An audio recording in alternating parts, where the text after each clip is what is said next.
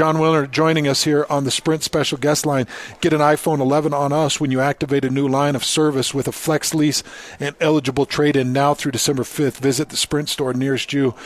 Jon, uh, first of all, fantastic piece that you put out today. Um, but it is alarming to think that the Pac 12 could be locked out of a top 10 class again. Well, it is. And, you know, the thing about recruiting is, in addition to it not being an exact science, obviously, is that the repercussions are often multiple years away, right? I mean, it's pretty rare that you're going to have a recruiting class that has more than one or two kids who make real impacts the following fall. Mm-hmm. So this is really uh, about what's going on today is really about two, three, four years out.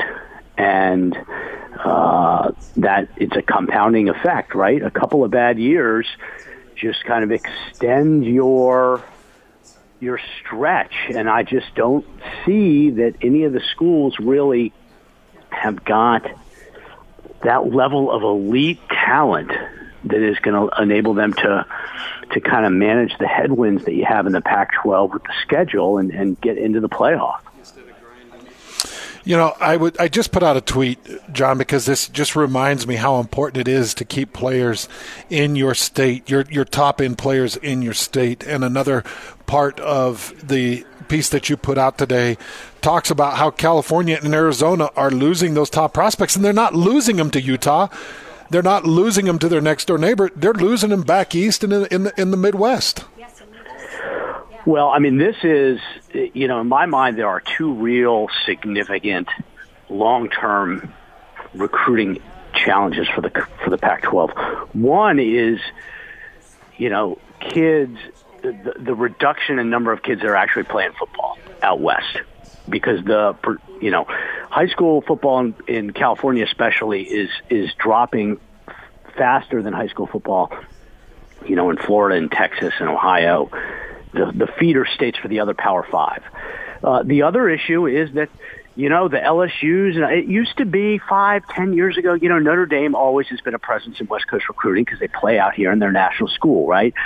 But now it's not just Notre Dame. It's Ohio State and LSU and Alabama and now Clemson in the last two years is coming out here. And it's like open season.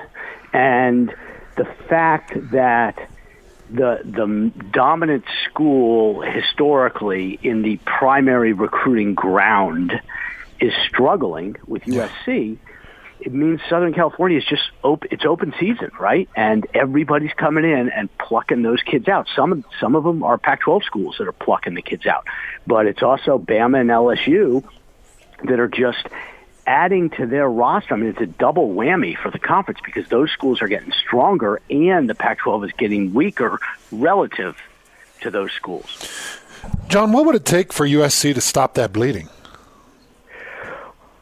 Well, I mean, certainly changing coaches would have been a probably a, a good start. I mean, I think they probably could have hired either one of us, and anything would have been better than what they've got because it's just there's so much negativity about Clay Helton and his future and all the you know the dumpster fire that is that that school that you know anything would have been better but keeping Clay Helton uh, you know, just kind of uh, resigned them to a, what is for them an you know an epically bad recruiting year. I mean, it's bad for anybody. For them, it's epically bad, and I don't know that they're going to be able to salvage it based on what's happened today. So, so now it's just going to get worse until they make a coaching change.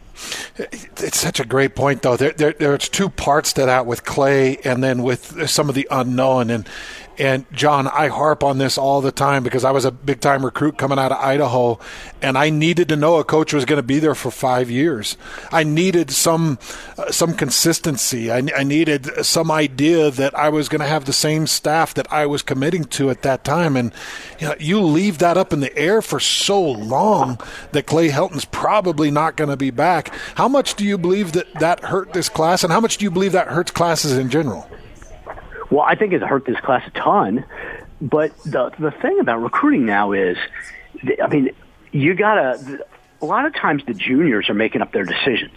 in the winter and spring of their junior year. So bringing Clay Helton back is going to hurt SC. It, it's not only hurting SC now; it's going to hurt next year's class. It's a two-year uh, blow essentially, and so now you know they they recruited pretty well last year, but not well this year, and probably not well next year. So now all of a sudden you're looking at, you know, like we said, it's a you have to look out a few years with the recruiting. But now if you look out to the like the 2022, 2023 seasons, the bulk of SC's roster is going to be these few years where they have been recruiting just like an average average program at best. And so it's hard to envision how they're going to get themselves up back to you know their standard uh, for for many years. Jon Wilner joining us here on 97.5, 12 to the zone. He does a fantastic job.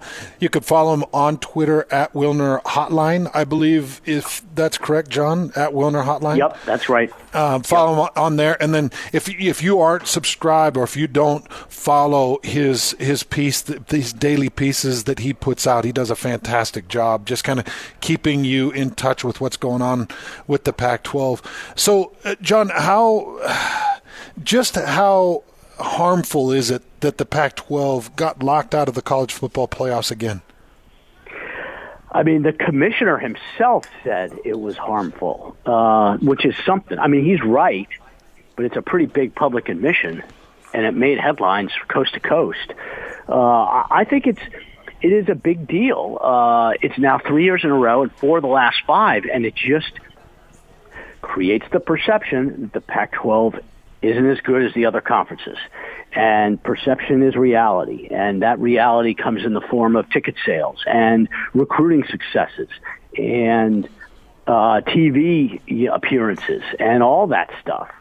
And it just kind of compounds. Everything gets, gets kind of tossed into a cauldron and the resulting stew is just you know not very uh, it's not very savory for the Pac-12 so to speak. You know, I think that Larry Scott's dead on, but the problem is that the way you're judged these these days is whether you can put a team in the playoff. I mean, the ACC stunk.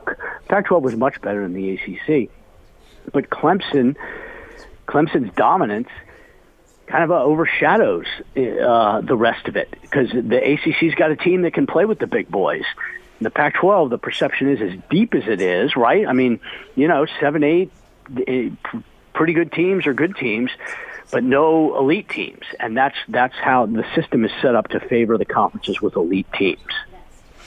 I saw you also put out a piece about the Pac 12 Bowls and the bowl participants. How important is it that uh, these Pac 12 teams go in and try to mm-hmm. dominate their bowls? Because, man, we've had some lean years of Pac 12 teams winning bowl games.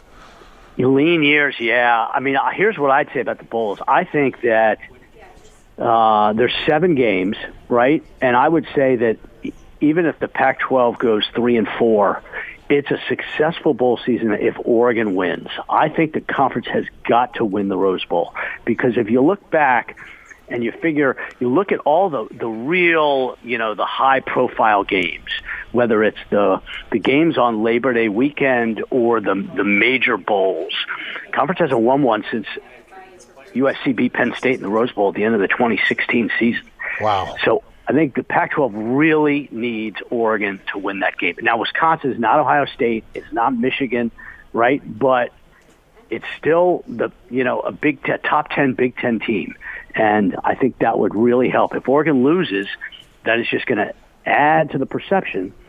Pac-12 can't play with the big boys. Wow. Well, fingers crossed. I mean, big, big, important bowl year for, for the Pac-12, and hopefully USC and others can continue to get the, the signees that they need to climb up some of those rankings. And you know, Jon, I'm a, I'm a fan of the Pac-12. I'm a fan of football in the West. I want to see it continue to rise. So hopefully these things can get better. I really appreciate your your time on a very uh, very busy day like today. Yeah, my pleasure. Thank you for having me. Yeah, absolutely. There you go, Jon Wilner at Wilner Hotline. Give him a follow. He really does a great job with you know stuff specific to the Pac-12.